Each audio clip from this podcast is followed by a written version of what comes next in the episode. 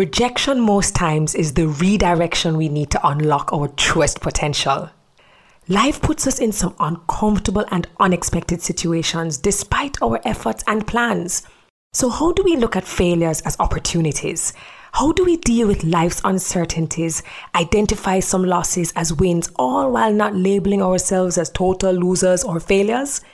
You'll find out right here on Redirection with Terri Karelle.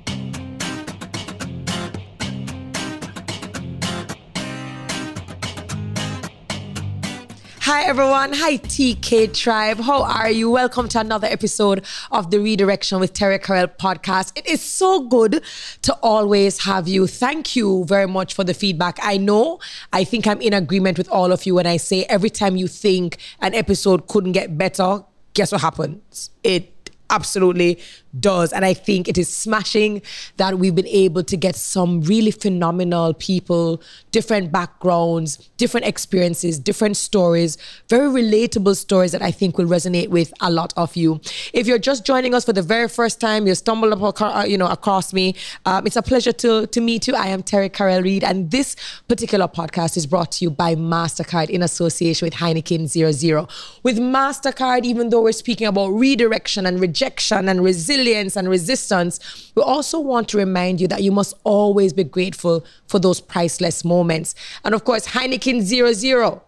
Same great taste, zero alcohol. Now you can. I just want to give a big shout out to Tony Aiken, probably popping up somewhere around my head. That is my sign language interpreter, and she's going to be holding it down for the deaf community. Thank you so very much to Toyota Jamaica for sponsoring that facilitation. And in case you haven't noticed, look at my fantastic set. Thank you, Spaces. And before I actually get into who we'll be interviewing today, what I want to also tell you is I just wanted to give a big shout out to Commercial Concepts.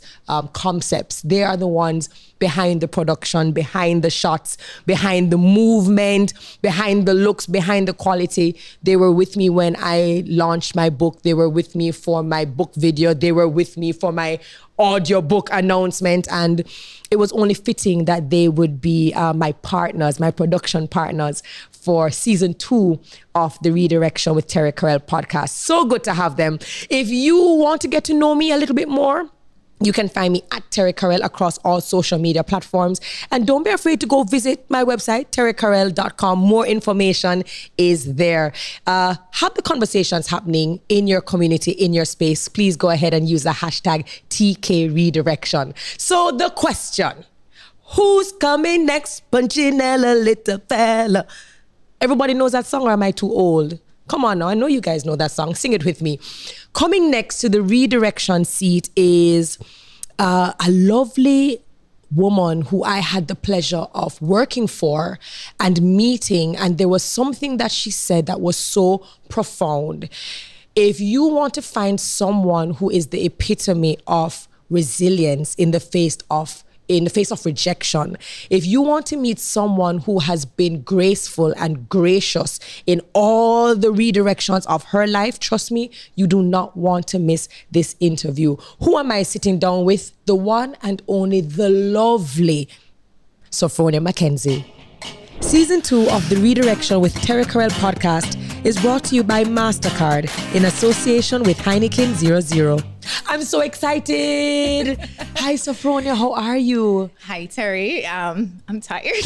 You're tired? Well, I know, because you got in yesterday. And I just want to say thank you for taking the trip. When we sent the invitation to you, you were like, listen, date, time, booking my flight, coming. I really appreciate it. I know that you are an extremely busy woman, so to give me your time and your company, yes, I do not take it for granted. I hope that my Toyota Jamaica family took care of you. Yes. Picked you up at the airport. Yep. Okay, and yes, they're taking you back safely. I met you just recently, actually. You engaged me as your host for the launch of your baby. I'm going to call it your baby. It's your product. Tell my viewers and my listeners more about it. All right, so Vizu Eats, my baby, it is a photo menu app for restaurants. So when you go into the restaurants, you either scan the QR code or you can download our app and you're able to see a picture of the menu items. Mm-hmm. So you're able to eat with your eyes before you even taste it. And then we're building out the platform, so it's a turnkey solution, so you can process your payments, nice. Delivery. We've launched reservations already, nice. So I'm really happy about that. So it's available for download now on the Google Play and App Store. I'm so proud of you. So on the night, we're all gathered there. The room is packed, yes. right? You got an amazing turnout from your guests. And mm-hmm. you're on the stage. Of course, we did our briefings. We did our meetings. Yeah. And there's one sentence that you said that stood out the most to me. Yeah. So we're all seeing the beautiful pictures. We're seeing the app. We're seeing how the app works. And we mm-hmm. are proud yeah. to see you as this Jamaican woman. And for persons who may not know you personally, you are petite, you know, and you kind of said something like, yeah, this girl came to foreign with how much money? $100. $100 in her pocket. And I think in that moment I went, hold on a second. Yeah. Because a lot of the times we see the glory and the celebration and we see the milestone, but a lot of the times I don't think we realize the struggle mm-hmm. and the challenges that people have to learn mm-hmm. to overcome. So take me back to little Sophronia. In fact, before we even get there, did you ever imagine mm-hmm. that you would be a representation of Caribbean, Black, female tech? No. Short answer.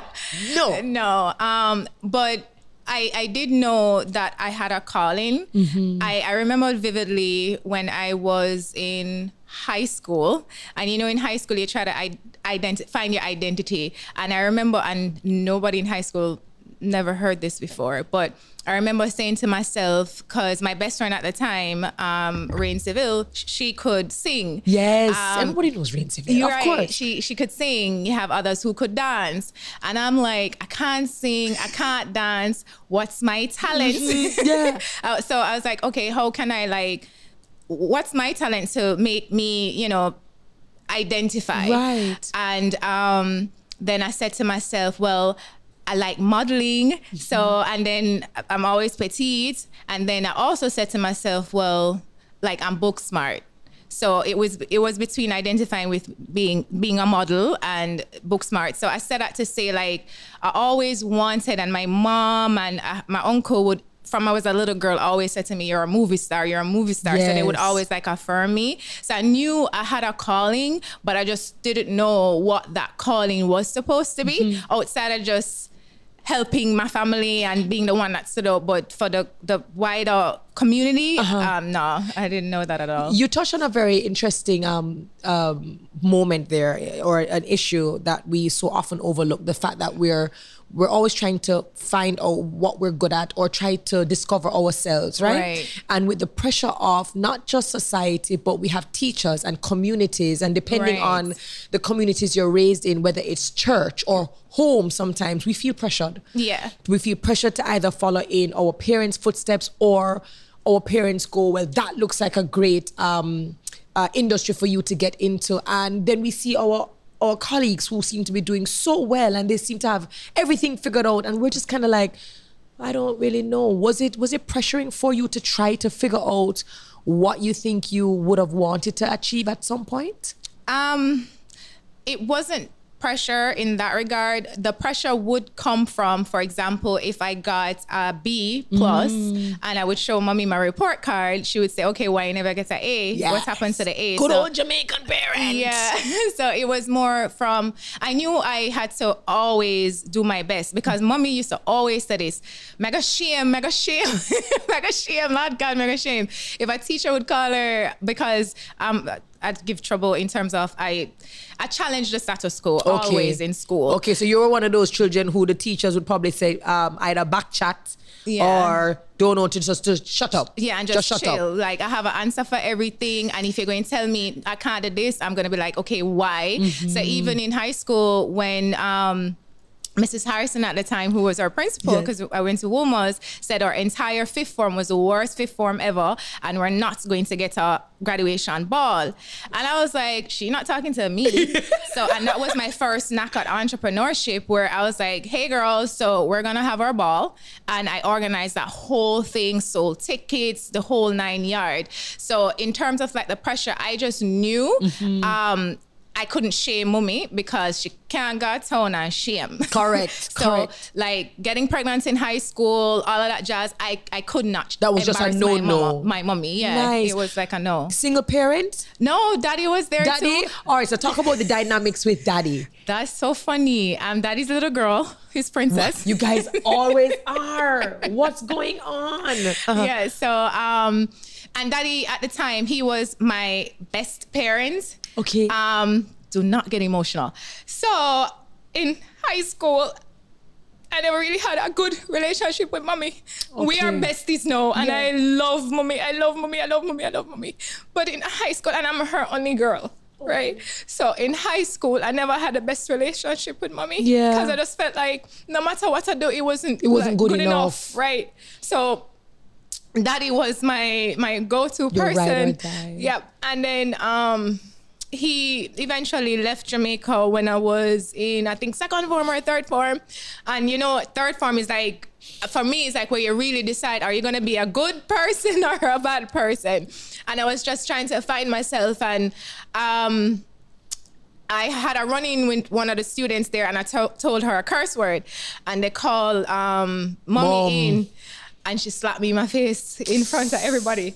But daddy wasn't there. And I said to myself, if daddy was here, that wouldn't happen to me. Yeah. And there were other things that would happen. And I kept saying, if daddy was here, that wouldn't happen to me. So when daddy was wanting to come back from England, and mommy sat me and my two brothers down, and she said, your father wants to come back. Do you think I should let him come back? And both my brothers said, whatever you guys, whatever's comfortable, mommy, it's you. And I just said, I want my daddy back, and because he was my protector, he was like my hero, he was like my go-to. Like, you can't play with me, because if you play with me, I call daddy. Yeah, if you play with me, you're gonna play with daddy too. Yeah, so I have a beautiful relationship with my dad to this day, and the relationship with my mom changed when I left Jamaica. Tell me about how that relationship, I'm going to ask you how, you know, you took the journey, you went abroad, and how your professional journey starts. But let's talk about the relationship, because I've spoken to a couple of guests who've had to reconcile with the parent, or with a parental authority. And it's not easy. No, it's not. It's not easy. How are you able, or how are both of you able to release, forgive, and heal, or to try to heal? Tell me about that. Okay, so first, because I did two times I went to the US. Okay. The very first time was in 2006. And at the time, I was in a relationship with somebody that my mom didn't want me to be in a relationship with. Because before in high school, and I had presented wanting to go away to college, because I heard my friends talking about it. And mommy said, no, like, her only girl. Yeah, you stayed right here. Yeah, and at 15 too, because I finished high school at age 15. So when I presented it back to her in 2006, so I was like 19 years old at the time, because she didn't want me dating that person immediately. Yes, let me send her out to this country. Escape, go away, be far, far away. And I literally asked her that question. I was like, mommy, how did you end up telling me yet? Because she never had a budget, planned nothing, because she paid for my college tuition at FIU out of pocket as an international student. So that was super expensive. And she said to me, because I didn't want you dating him. So I left. Went to college, everything. And when I graduated, the plan wasn't for me to stay, Terri, in my mind. Even though, come home. Right. Even though when I graduated from university, I got a job who was sponsoring me my work visa to eventually my green card. Wow. And I said, no, I want to come home for more reasons than one. And I came back in 2010. And I'll get into that, but to answer your question, so when I came back in 2010, and depression, all of that jazz, then in 2013, October 5th, 2013, I went back, and I went with $100. and five panties to my name, but I stopped saying five panties because I don't want to be known as the panty girl. But literally $100 and five panties in my carry-on suitcase and maybe one or two shoes and a few pieces of clothes because I went back to start my life. So to answer your question, how did that dynamic change? When I came back in Jamaica and going through a lot, when I went now to the United States in 2013, I knew I was starting from scratch. Yes. And that claw that my mom would have in me, because being her only girl and she was there for her mother and I am this person for, you know, the family, and I'm like, I'm starting from scratch. My foundation has to be good, you know? So before I can even do anything for you, my foundation has to be good. So it can't be like the typical, oh, she they're foreign, so credit run America, so she can buy me this, get me this. Like, I had to put my foot down. But clearly, to answer your question, in 2014, my mom finally came and visited me. And I did not like her behavior. Like my job, because I was doing door-to-door sales, come on people's yard and knock on them doors. Knock on people's door and cold call, cold knock. It wasn't like a real job to her. So I need to drop her back at the airport, all of that jazz, not trying to plan around my schedule. It was a complete mess. And Terri, I just remembered vividly, I said, boundaries, no. I didn't even call it boundaries at the time. But yeah, because we only learn a term like no. It's true, it's true. I literally put my foot down and I called my mom when she was on the way to the airport. And I never told her any curse words. I never cursed at her, but I just looked at her straight, well, on the phone. And I said, Mommy, Gawain, which is my older brother, he's in Cali. He hardly, him talk to you when he want to talk to you. You don't call him, you don't bother him. If you ever treat me the way you treat me again, that's it. That's it. You will never, ever have access to me ever again. Like, I really just put my foot down and let her know, like, I am your daughter. You are my mother. I love you. And I love you, but our relationship is optional. Like, I have to get me right. You cannot do this to me. And that's when the shift started happening, and where it's like the respect factor start kicking in for me. And then it's, so my younger brother would say, it's only Fronie alone, you're afraid, I know, or whatever. But it switched then, where just as how I honor her as my mom, she honors me as her daughter. Were you shocked that you made that decision? Were you shocked because you really wouldn't know how she would respond to you? No, you know, because when I came back in the US in 2013, I almost died when I was in Jamaica. So if this dynamic between her and I don't change, mega dead. It's like, I'm not gonna evolve. I'm not gonna bloom like how you want me to bloom, Mommy. So it's either I'm alive, and we have a great relationship, or I'm alive and we don't talk, or I'm dead. Because it's like, depression is a thing, right? You know? And because I heard you mention it, and but thank you for answering the question in terms of, you know, coming to that point where you identify what the issue is, and it isn't that I don't love you, it isn't that I don't honor you, but I do not feel valued, and I feel like there's a lot of pressure. And by the way, I've heard a lot of, I'm an only child. So I can't relate to any one. But whenever I speak to women who said that they had brothers, you know, they had siblings, or maybe they were raised with male cousins even, the demand and the expectation and the pressure that was put on the girl was very different and very evident in comparison to what was put on the boys. The boys were given room to grow, to make mistakes. You know, yeah, man, you will come. Yeah, go try out something. But for you, it was, you had to be perfect and you had to be responsible for everyone else. And your success was success for the entire family. But not many women are able to say, I love you. But if we're going to continue to do this, you're going to have to respect the boundaries. So I'm going to go back to high school. I'm going to go back to you getting the opportunity. You go to university. What do you choose to study? Because you said you were book smart. Yeah. You were thinking about the model thing. Yeah. But you get to university and you have to now choose subjects that will help to streamline what your career path will look like. So what did you choose for yourself? Accounting. I'm like, tech coding, programming, web development, accounting. Yeah. Talk to me about that. Well, I do have an associate's degree in computer science. Mm-hmm. So it's funny. Let's go back a little bit. Because I kept the ball in fifth form, I didn't get accepted to Wolmer's for their sixth form. Like, I could check every box in terms of how many, you know, your CXCs you're supposed to have and everything. But they were like, no.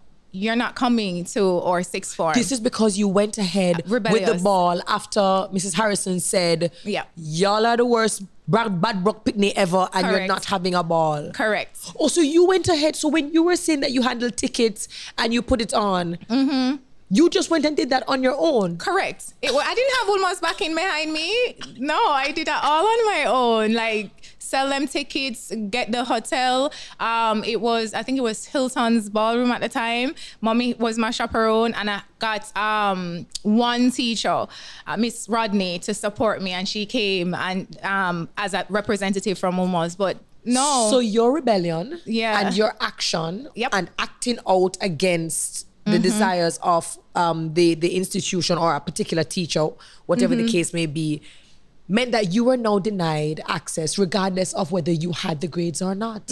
How did that make you feel? So, it's okay, Mama. It's okay. Talk to me. So that was embarrassment for Mommy. The shame. The shame. Like, and we went to the school and I never got accepted. So we had to go back now because she's like, okay, what are we going to do? Because I was 15 at the time. And we were deciding, okay, am I going to go like Meadowbrook sixth form or some other sixth form? I don't remember who said it to her, but recommended IMP, which now turned into UCC for me to go in tech, because at the time technology was going to become a thing. And we went up to the school and one of the teachers had said something to me. And you know, the shrug the shoulder attitude, and I was leaving with Mommy and it just slapped me in my face.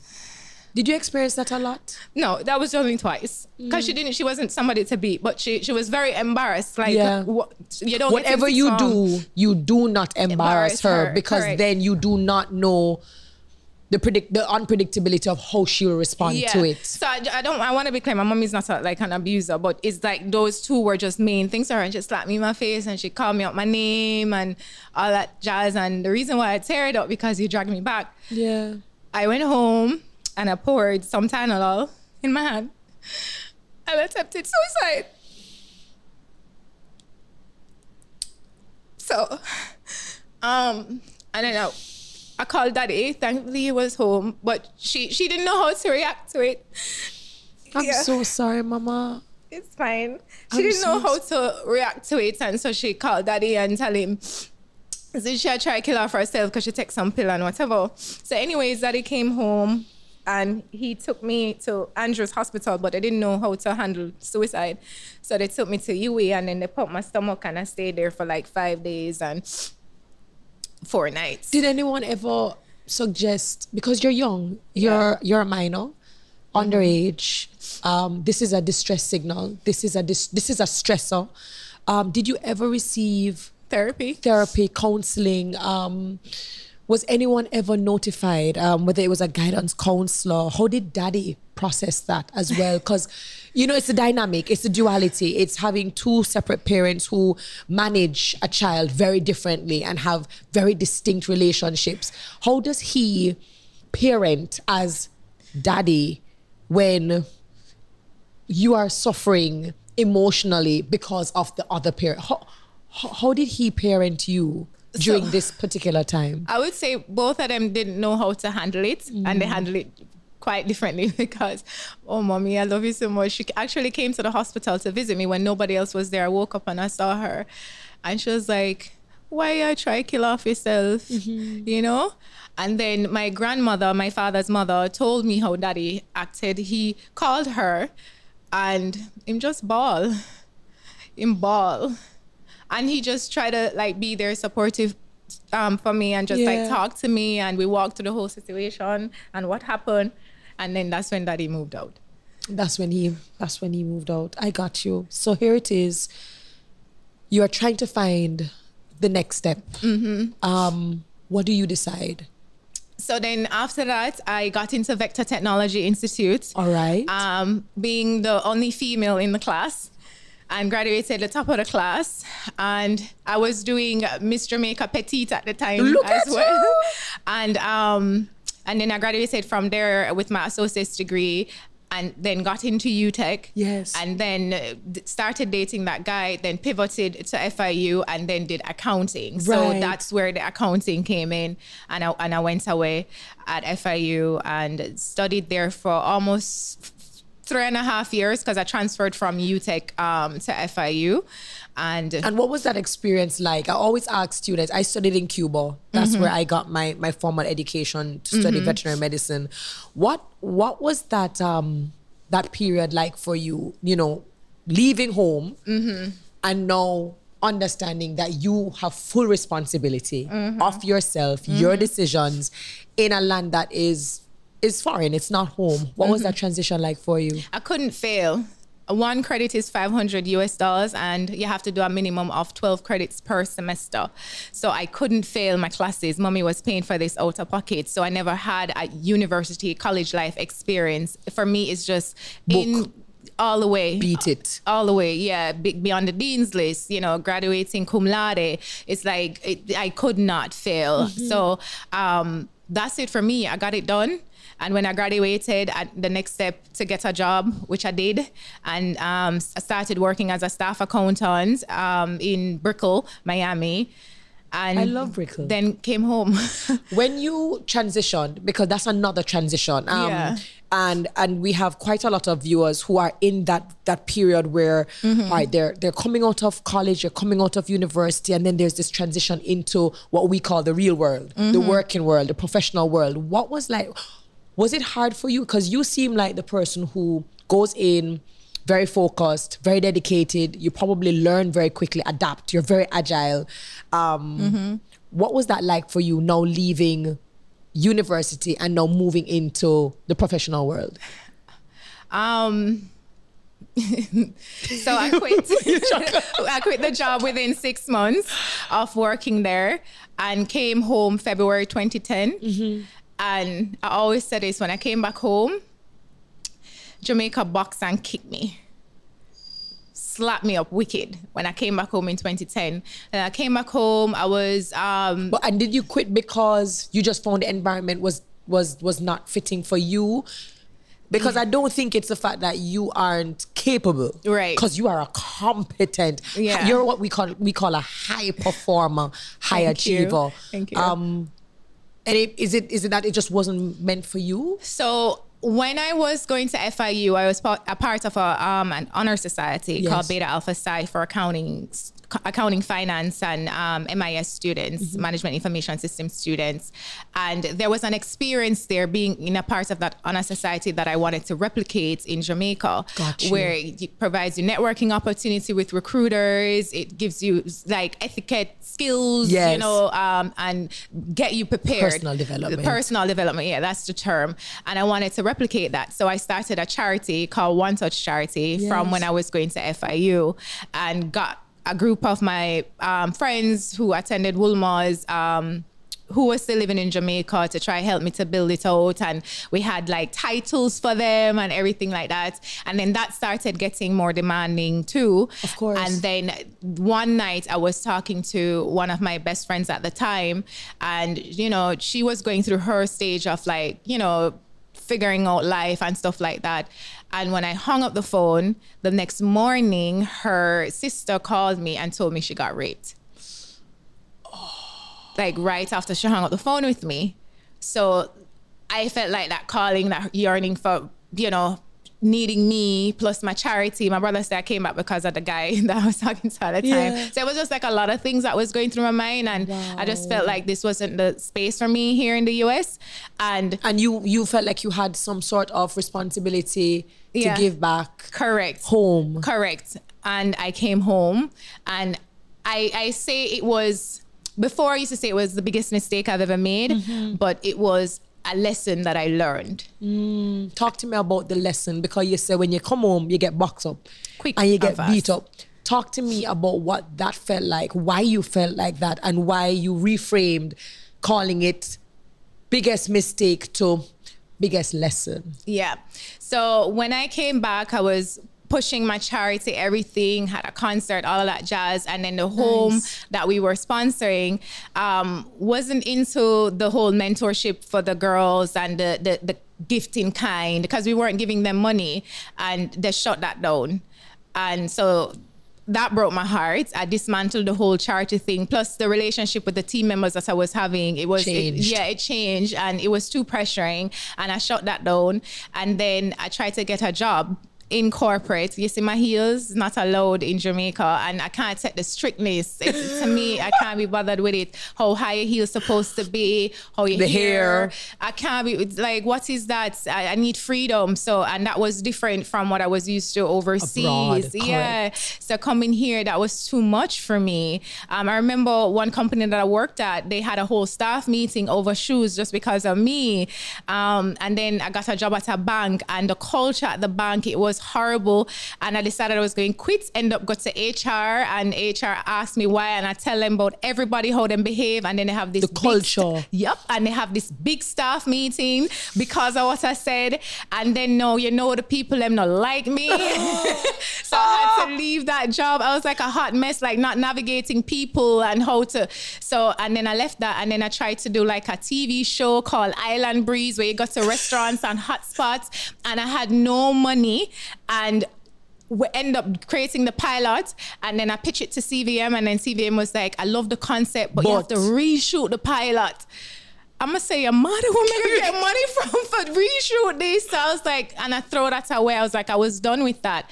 And I did you ever feel like, how can this be me when I have done so well, and I have done everything that by right, academically, you're told, go to school, get the grades. Once you get the grades, everyone's gonna want to hire you. You get to choose where you work, and then you'll make money, buy the house, and you live happily ever after. So at what point were you just like, but this don't make no sense? Or at what point did mommy say, so, me spend all of this money for come sit down and care? Like, you know what's so funny, Terry? Like, literally after mommy even funding my tuition for university, mommy went broke.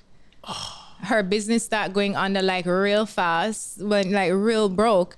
And so it became a hard point. So at what point do I realize like it's not working out? I realized that I would say maybe like 2011, 2012 maybe. And I fell in depression. Wow. Like shut down, lock away in my room, like full depression, eating one time a day because that's what we could afford. Like no money, we bridged light for how much years, we bridged water for how much years, like religiously every Friday the light man come for cut the light religiously. How did you manage this? Because you're still expected to show up in the world. You're still expected that when people happen to see you and they ask you, how you doing? To say, I'm fine. How are you? To be really glossy. I went down to 70 pounds or 79 pounds, I think it was. I went down to 79 pounds. The helper, one time daddy visited, pulled daddy aside, tell him that he needs to take me to the doctor. They gave me, they said I diagnosed me as clinically depressed, gave me tablets. I started taking them, but I saw where it was going to get me get high. I threw them away. Mommy, again, didn't know how to handle it. And she, oh God, was going through her own phase. My older brother wasn't there, but my grace was my younger brother, Shalon. Yeah. He would religiously come to the room, knock on the door, and I had to come out the room. In Jamaica, we call it veranda. America, they call it patio. He would literally bring me out there so I get the sun, and he would take one of the chair off the veranda and put it on the car porch, and he would sit in it, and we would just talk. We would talk, and there was this one time that he said to me, I see your name on a door, and you're in your office, and he would just speak life into me. Because there was a lot of times that that same suicidal thought would come back, but religiously every single day, Shalon would come get me out of my room. That's his check-in and that's his check-up. When did you see light? When did you finally, you're hearing his words, but when did you finally see it and feel the light? And imagine Sophronia come up here and the first thing Sophronia says, no tears, Terri, no tears. I've gotten goosebumps because I think sometimes it takes one person. Yeah. And sometimes we don't even know the impact of our words and how we could save a life by just being present. Sheldon said to me, why you not try your luck again back in the States? But first he said, Canada. And I said, no, it's cold. I don't want to go anywhere that it's cold and I get frustrated. And him said, why not try go back Jamaica? It just now work, Frony. Just try going back. That was the first light. Mm. And I said, all right, because one of the things that Sheldon used to do too, in my activities, him put a desk and chair in the hallway near his room. And him say, you're smart, you know, my sister, you're smart. Because figure out how to win the lotto now. Study the lotto number, then there must be a trend. And him sit me down in the hallway passage, you know, like I always said this to him, like have me download the years back of the lotto number them for sit down and try study. And you're gonna crack the code. I am going to crack the code because that was one in hindsight now I'm realizing that was one of his things to get my mind busy. Yes, keep it busy. Yeah. So and I was doing that, but then he mentioned that to me. So then I was like, all right, how can I go back to the US? Mm-hmm. I believe in marriage, so I'm not gonna organize a business marriage. I don't, my family's here, there's nobody to file for me. I was getting sponsorship, so I have to do that again. So I sat down, and because the thing knowing it is that that's where I'm getting like slowly pivoting out and you're building depression. You're building out, you're thinking, you're going back to you, figuring things out. Nice. So I sit down and I was like, all right, I research companies that sponsor the US visa, sponsor the green card, the work permit. The worker. So I sit down and I map them out, and I tried to go back to the States. I was like, I don't want to go to Florida because it's too close to home and too quick for mommy can get access to me. So I won't go far. I actually wanted to go to California, but I had nobody there. Way on the west. Way over there. Wow. But I had nobody over there. So I called my cousin at the time. She was transitioning. She told me, no, I can't stay there. I called my sister. She had no space for me to stay. So everybody I called to go to New York, there was no. And then I called my ex-boyfriend's best friend's wife, aunt. Your ex-boyfriend's best friend, wife's aunt. Yo, that's deep. That's deep. Yeah, because she was one of them who always kept checking in on me because I met her when I was going to university, and she always checked in on me, and I was like, I want to come back, but I don't have anywhere to stay. Do you think I'll be able to stay with you? And she had a one-bedroom apartment, and she told me yes, and she had this couch, a sofa. The futon. Yeah, and she welcomed me in so I could stay there, and I slept on the couch. And so I came back though. I came back with a plan. Yes. With my $100, my 5 pounds, and my carry-on. Like I came back and I was like, I am not going to make this mistake again. So that's why it was a mistake. At the time, that's what I saw it as. But no, it was a lesson learned, an experience that I had to have. Because everybody told me, don't come back. But I don't listen. I do me. And I had to have that experience. I had to have those lessons. Yes. And so, that was where I got the light because of Sheldon saying, go back. And does he know that? Does Sheldon know that the turnaround, the turning point, that pivot was him? 100%, he knows. Yeah. I think what was profound about the fact that you said you touched bases with your ex-boyfriend's best friend's wife's aunt is because a lot of the times when we get our yes sometimes comes from places that are so far removed. It's not from the immediate circle. It's not necessarily from the family. It's not necessarily from the closest friends. Correct. But sometimes it comes from people who are not this person, but that person's person. Correct. And I think that even though you said it and I was like, what? Yeah. It is just how profound it is that everyone who was close enough for you, to you, mm-hmm. who had a deeper enough relationship with you, who probably anyone would have expected a yes or an understanding of, all right, make we see what we can do. Instead, you got the yes from somebody who was just your ex-boyfriend's best friend's wife's aunt. Yeah, and you see, in that moment too, Terri, what I want to share, those no's that I was getting, it never let me feel defeated because I knew I had a plan. Yes. You understand me? Yes. So I just knew at that time, it's okay.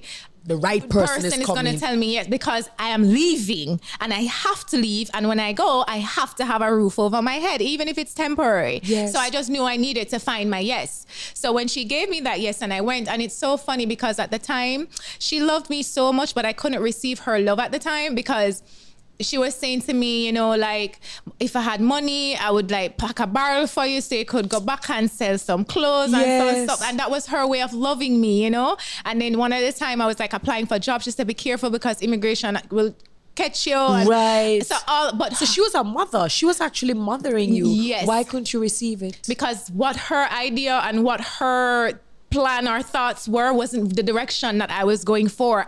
I need to get my green card and a company going to sponsor me my green card. Amen. Now tell me about no barrel fish in Jamaica and I'm not go back. Now tell me about no immigration I got trap me. That's not for me. Like this is my plan. I am going to get a job that's going to sponsor me my green card. Beautiful. That's my thing. So that's why I couldn't receive that love at that time. Got you. And it was like maybe 2-3 years later because I eventually moved out and we never spoke when I moved out. I would never talk for like 2-3 years. Oh. Because we left, I would say we left on bad terms because her way of loving me wasn't a part of my plan and I couldn't receive her love. So I don't know if at the time I seemed ungrateful to her, but, and as being mature now, I can say it's her way of loving me because at first I never thought it was love. Got you. So I never received it as love. Got you. I thought it was a stumbling block. Lord God, what I do, I'm nervous in the house. Every time I wash plate, I broke something. Yes. Like I need to run and I need to go now because you have propelled me back into the depression what I'm trying to escape from. Got you. So now being mature and can look back and stuff, I was like, she actually loved me, but I just couldn't receive her love. So I ended up having conversations with her and we could hash it out and she's a sweetheart. Beautiful. So you get there with your $100, your 5 panty and your little suitcase. And you are now going to try and start a new life, a new plan, a new mindset, a new approach. How do we find that company that is going to help you get your all the jobs I could get, it was a sales job, door-to-door sales. Of all the jobs in life, and just let me show you how God is, right? That job and the whole experience, remember now when I was calling people and they're telling me no, that job gave me a level of resilience. Like in my life right now at 36 sitting here, Terri, tell me something I can't do something and just watch me do it. Boy. That job was, I did that for almost 2 years where I went in the field. So I applied for a job online. And that's not easy. People disrespectful. Gun draw upon me, dog set upon me, police call upon me, and gun draw upon me multiple times. I got kicked out of my territory with police, all of that jazz. My walk, snake. Alligator, the whole, because I'm in Florida, the whole 9 yards. It's like, it was, my walk till my foot swell up, black and blue, everything. To get a sales. Rain wet me down to my underwear. Like, it's the hardest. When I'm done, like, my black, like, burn, sunburn, my ear burn off. Like, I never know sun could have burned your hair. Like, my parch. It was the hardest job in life, and I did that for almost 2 years. How did you, and I remember you mentioned it earlier because you said your mother basically was like, this is not a job. Correct. This is not a real thing. When you do, take me back, when I do this. How were you able to not deviate from the plan? So, how did you know that, girl, this is rough, but we have a plan? Yeah, so the thing about it is, no, when I got that job, they sold me on the hopes and the dreams, right? And one, I told him straight up, because any job that I would apply for, I let them know my status. Yes. And people would say, yeah, idiot, all you have to do that, but I let them know, because I have no time to waste with you. If you're not going to sponsor me, let me go to the next thing. Yeah. So I told them straight up, and they said, okay, this is how you can get your sponsorship. You have to get promoted. You have to recruit how many people. And I was doing that. And then I said to them, like, I need to get sponsored. And then they said, okay, what's the process? Because I was their top seller. So either you're going to sponsor me, you're going to lose me. You're going to lose your assets. Exactly. And then they went through the process with me. I got their attorney for them, then signed up the documents, and that was my first shot there. So I got my work visa through a door-to-door sales job of all the jobs in life. The one that beat your bad. Listen, I got my work visa through them, but the work visa now, it have expiration dates on it. And at some point in time, you need to pivot now to a green card. And almost 2 years in, Terry, I realized I'm not going to get my green card through them. And one Saturday in July 2015, I said, I'm done. I didn't have a backup plan. I didn't have a, I had bills. I had ended up getting a car. Let me show you how God stayed. You see, when I came back, it's Redirection, right? Yes. So when I came back to the States and I started doing my door-to-door job, the car, the first car that I got was this, not the exact same car, but the same model, make, a year of the car that I left. You're too lying. I'm not lying. Of the car, I'm a goosebump. Of the car that I left when I left in 2010, because I left that car, whole 9 yard thing. God gave me back. He must have put you back. Like, even just with that was really when I started to connect with God. Correct. Like, start hearing for myself. He gave me back that car. I never had no credit at the time, and how I even got it, the girl who was driving it, she was doing the door-to-door. She was going to go back home. And I said, let me take over your car payments, Suena, please. And that's how I got that car. Jesus. I had to share that because that was like my first part of like really hearing him and seeing that he's on this mission with me. And that Saturday in July, I turned to my mommy and I said to her, she was actually visiting me, and I said, I'm going to leave this job. And then she said to me, you know what, see if you get something else. What's the plan? Yeah. And I said, no. One, and I want to share this, James chapter 1 in the Bible, verses 2 to 8. The entire chapter 1 is something good to read, but read it 2 to 8. It talks about a doubting man. Yes. That when he's unwavering, God not did so. And I sat, because I used to read that a lot too. I used to read books too in my depression, and James chapter 1 was one of those that I read, verses 2 to 8. I used to, when I decided I was going to quit that job, Terry, I quit it that same Saturday. And I went home and I applied again for jobs, the same method that I left Jamaica, and I applied and applied. I quit the job the Saturday, Terry. Monday morning, I got a call. No, ma'am. I got an interview the Wednesday. No, ma'am. I went into that interview on that Wednesday. No, ma'am. I interviewed like 6 people, including the president. And you know what the president said to me when he was finishing up? No, he said, I hear you keep talking about Jamaica. And what's your status? I said, I need sponsorship. And he said, okay. And I got hired on the spot. You were asked, what is your, that to me, it's amazing the things that people say that stand out to me. You are asked, what's your status? And the typical answer that someone gives is illegal alien, immigrant, undocumented. You did not identify as such. What you said was, I need sponsorship. Yeah. I need sponsorship, so he knows what to do. I have no time to, like, I need it. I literally responded to him and said that to him, and he said, okay, not a problem. And they hired me on the spot, and I started 3 weeks later because they had to. That's my first step into tech. Kidding. What a redirection. But here's the what's so funny about that. Remember I told you I had my associate's degree in computer science? Correct. Remember I told you I had my bachelor's in accounting? Correct. I remember I told you I did door-to-door. Yes, ma'am. He said to me, because they built their own software, so it was a document management solution. So they had their own software, so they needed people to be able to implement that software to their clients. So my associate's degree kicked in. So their software integrated in accounting programs. Accounts, baby. Kicked in. And then he said to me, if you can do door-to-door sales, you can do this job. because you needed to be able to like talk to clients, and I didn't need to sell them, but I just needed to get it implemented. So that was my very first step into the tech industry. That's amazing. Do you ever have moments of silence when you look back on the Sophronia who was broken, who was just like, I don't want to be here anymore. I have no value here. And you look at who Sophronia is now? Terri, based on my experiences and things that I have done, I really, some people call it like manifestation and correct. Things like that.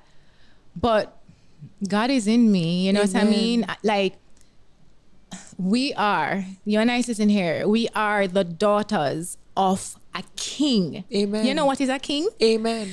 So if I am the daughter of the Alpha and the Omega. Yeah. If I am the daughter of a king, what can I not do? What can I not accomplish? And it's like, and I never always had that thought and I never always had that feeling. But when you ask me that question, yeah, I look back now and I don't just look back at somebody that overcomes things. I look at myself as, my daddy is a king. Correct. You, like when you talk to me proper. Talk to me nice. Yeah, like my, like what can you tell me that I cannot do? Because there's so many other things that I've done. So even sometimes when my brother asks me to do something and I'll say I cannot do that, I'm like, that's a lie.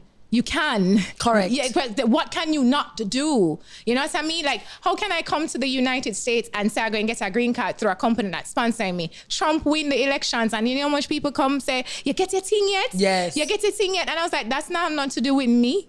You know what I mean? Like that's my their thing. Yeah, that's their problem, not mine. Nothing to do with me. So as you were growing, your faith became bigger than your fear. Correct. Your faith. Correct. Decided to take over the entire shop. So there really is no space for you. Correct. To sit on fear or to stand on fear. Correct. So you now get this in, you get this promise. Yep. You are gonna work. Yep. Because this is a part of your plan. Yep. But when I meet you, yep. You are Sophronia, CEO yep. of your own business. Mm-hmm. So talk to me about the transition from I need sponsorship mm-hmm. to hello, CEO launching business. And you chuckled. Because when that thought even came in, I wasn't a resident in the US. I still never got my green card. And no, Terri, I got my green card last year, September. Don't know. No. No, no. Yeah, so it was a journey. I got my green card last year, September 9th. And I bought a house before I even got my green card. I moved into the house August 9th, I got a green card September 9th. But to answer your question... What month you born? November. I thought you were going to say April, you know, but no. My grandmother is born in November and she has the very same gritty personality. You want to know something funny? I born on my mom's birthday. You see that attachment? Wow. And how is mommy now? Beautiful. With everything, you guys had your conversations. Beautiful. You spoke to her about your boundaries. You decided you were going to do your plan. You stuck to your plan. And now she sees the door-to-door that she was just like, this is foolishness, to where you are now. You know how some people yearn for a man to like send them a good morning message and yes. all of that? I look forward to mommies. So nice. I had to get mad at her and tell her, don't send me no forward, no message, nothing. Tailor my message. The original. Yeah, man. Type to me, no send me no chain, no type to me and talk to me. And religiously, every single morning, my mom, good morning, my beautiful daughter. And she just tell me, she speak life into me. That's like beautiful. Every single morning. That's beautiful. Yeah, man, there's, how my mother messaged me, like there's nothing that I can't conquer. Amen. You know what I mean? And she'll pray for me like, man, mommy, like that's my bestie. Amen. Well, I mean, I knew that you, just based on how your trajectory, you know, all turned out and you launching your product, as soon as you got, as soon as you got your green card, you said, all right, I'm good now. Let's. No. So what happened was in 2018, I got the idea for Vizu Eats yes. because me and my best friend Jess would always like go out to eat. And I got annoyed of seeing like the paper menus because I see pretty picture up on Instagram and video. And when I come to the restaurant, it's like, what is this? Yeah, I have to try to figure it out. So then she said to me, well, you're in tech, so why don't you do it yourself? And so it became like, all right, cool. And I started working on it. And initially I wanted to pitch it to the company that I was working at, so they could build it out. Right. And then somebody said to me, why do that? Do it yourself. So it started to continue. And then COVID hit in 2020, still not have no green card, still working with that company. And I was like, God, you love me, no? Because look how you just solidified the QR code menus, because that wasn't a thing. So I said, look how you just make it easier for me to sell and let me know. Expedited. Yeah, and let me know that I'm on the right track. And then I realized that this company that I'm with, they got sold. And when it comes down to my green card, they're dragging their feet. So again, I have to leave. And I applied for the company that, because I still work full time. So I applied for the company that I am at now. And it's the same conversation in the interview. When they offered me the position, said, thank you so much. I'm excited to start, but however, I need sponsorship. And they said, okay. I remember my vice president said to me, because the attorney that they got had saying, she don't understand how I'm still in the country because my work visa expired. These are godly things, baby girl. These are godly things. You're not going to understand, because when God move in, there are many things that are going to happen that's going to confound and confuffle and baffle people. Yeah. Boo. It's okay, boo. We understand. Yeah, she's literally, and I had to say that to her. I said, my journey is different. Don't try to, I literally in an email said, my journey is different. Don't try to question it. Don't try to understand it. She almost did not let the company sponsor me, because she was saying to them, like, there's a possibility that I would have to leave the country and I would have to work at a country where they are located. Yeah, the investment is just too much. It's a hassle. Correct. And then the VP said to me, well, if you have a move to go to Japan, I'll come with you. Wow. And they transferred all of my documents to them and sponsored me and go through that process with me. And I started working with them in 2022, yeah, because we're in 2023 now. 2021, yes. I started working with them. Still no green card, still pushing out Vizu Eats. So at this point, no, I'm working remotely. So no, it affords me the time to put more energy into your thing. And I will say this to anybody who is listening, use your 9-to-5 to fund your dream. Don't knock your 9-to-5. Use your 9-to-5 to fund your dream till your dream is at a point now where you can quit. I appreciate that point, by the way. Yeah. Because a lot of the times on social media, it almost seems as if there is some kind of shaming going on, because there's nothing wrong with entrepreneurship. The world needs entrepreneurs. But I don't think people also understand in this whole shaming argument that even when you become an entrepreneur, you then have to hire people.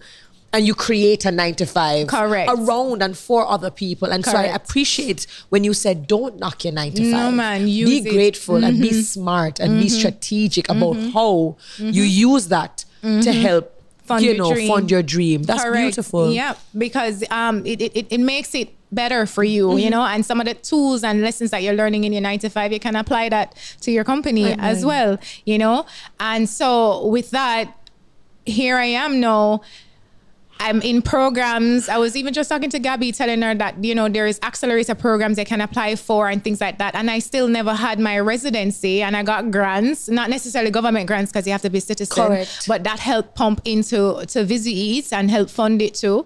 But I never waited until after I got my green card for Vizu Eats. I kept going, you know? I think what your journey and just listening to you speak, what resonated in me is also that even if you're faithful, even if you believe in your God, you know that He is your Alpha and Omega. Even if you submit your life, your dreams, your goals, you know, where you plant your feet to Him, you still have to do the work. Yes, you have to. And so it's not just sitting down and praying and knowing that God will deliver, but also meeting Him at a place where when He looks at the work you've done, He says, you are ready for me to honor you and to bless you with more, because look at what you have done with less. Because remember, the Bible telling us faith without works is dead.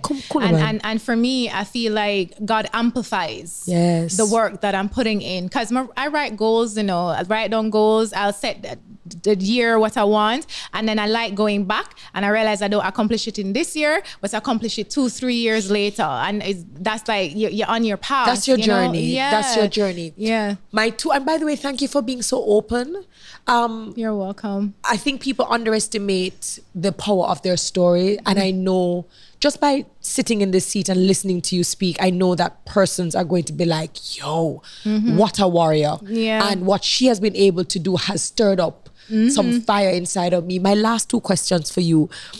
I mean, I picked out a priceless moment while you were speaking, but of all the struggles, the challenges, the pivoting, the redirection, the trying to figure out, the withdrawal, the going forward, what was probably one of your most meaningful life moments or experiences? One of your most priceless moments?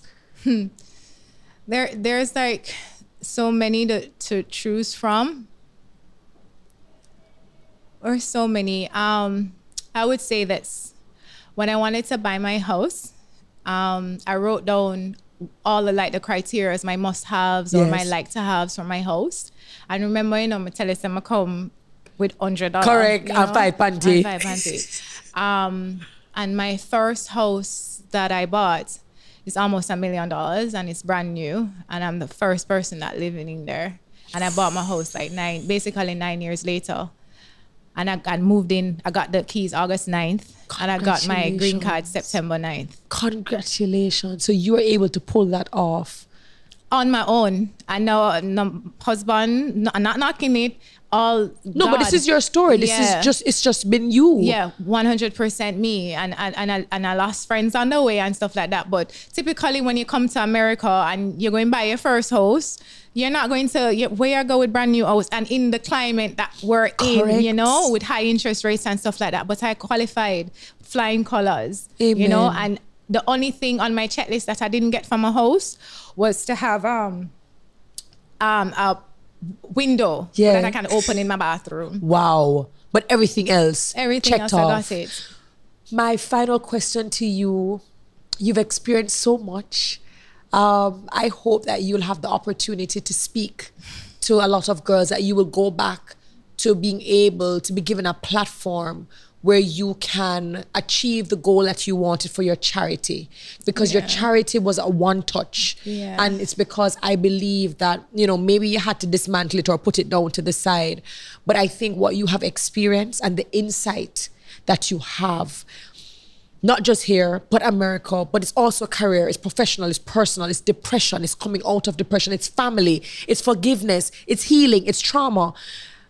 I believe your story will touch, and this interview will touch. Thank you, Terri. Many, many, many people beyond even what you would have wanted. Thank you, Terri. Years before. So the final question for you is, what is your definition, having lived it, seen it, breathed it? What is your definition of redirection? I would say it goes to James 2. James chapter 1 verses 2 to 8. It really, when it comes on to redirection, I would define redirection as 100% unwavering faith. Pivot and pivot quickly and just 100% faith. Because at the end of the day, when you get redirected and you look back, whatever path that you were supposed to be on, you're going to go back on your path. You're going to go back on your path, but you needed to get some type of tool. You needed to build some type of character. You needed to meet somebody, something to make you get where you need to go. But you have to do it with 100% faith. And you don't be a victim. Don't be a victim. Cry if you must. Even the other day, I'm in my closet, I'm a ball on the whole place. But you have to pick up yourself. You know what I mean? And when you pick up yourself, gotta pick you up too, and have one, not even an inkling of a doubt. Don't even say, but you're going to do it and you're going to get it done. Just like when I said that I was going to get my green card, going back on that path and get redirected, because I left and I get redirected as I go back on my path. I never say, I wonder if I'm going to get my green card, or this will go hard, but. Yeah, or I'm on the path now and see Donald Trump coming, so I might not get it, but I can go marry somebody. Like, no, like stick to it. Unwavering faith, and just watch it unfold right in front of your eyes. So that's what I would define it as. And what I will add to that, to your unwavering, is do not compromise. No matter how many times you are redirected. Even when I heard you speak about the different moments where the life and the trajectory went like this, you never compromised on who you were and what you wanted. And you are still going to do it the way and in the manner in which you thought was one of integrity. Yeah. And that, I think, is one of the sweet things about your story. I think I could have sat down and I could have spoken to Sophronia all day. I think it was just it's such a remarkable story. Thank you, Terri. And again, this literally was just at an event that I was hosting. I was hosting her launch, and she just went up to welcome everyone and to just tell everyone she was excited. And she just kind of said, "This little girl with $100 go a foreign and look at that." And I'm so happy that that moment led you to the Redirection seat with me. Guys, I don't know about you, I thought it was such an amazing interview, such an amazing story. So you know what you need to do, right? When something nice and something sweet, do not keep it to yourself. Share it. Mm-hmm. If you know somebody who you know needs to hear this kind of story, somebody who needs to be picked up and dusted off, that they can try again, please go ahead. If you're watching this on YouTube, please go ahead, subscribe, turn on the notifications so that you do not miss the other episodes that are to come. And of course, if you're listening on your preferred podcast platforms at PPPPP, please go ahead, leave your reviews, give us the ratings, give us your feedback, and of course, use the hashtag TKRedirection in your conversation. Thank you, as always, for sticking, for staying, for joining us. And Sophronia, we wish you journeying mercies.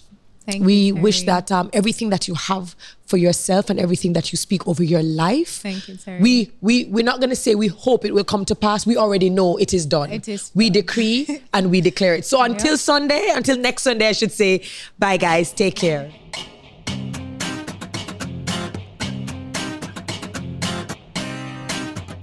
Thanks to our partners, MasterCard, Heineken 00, Toyota Jamaica, Spaces, Commercial Concepts, Breshe, Beauty Brands by MDS, and Go Shore Courier.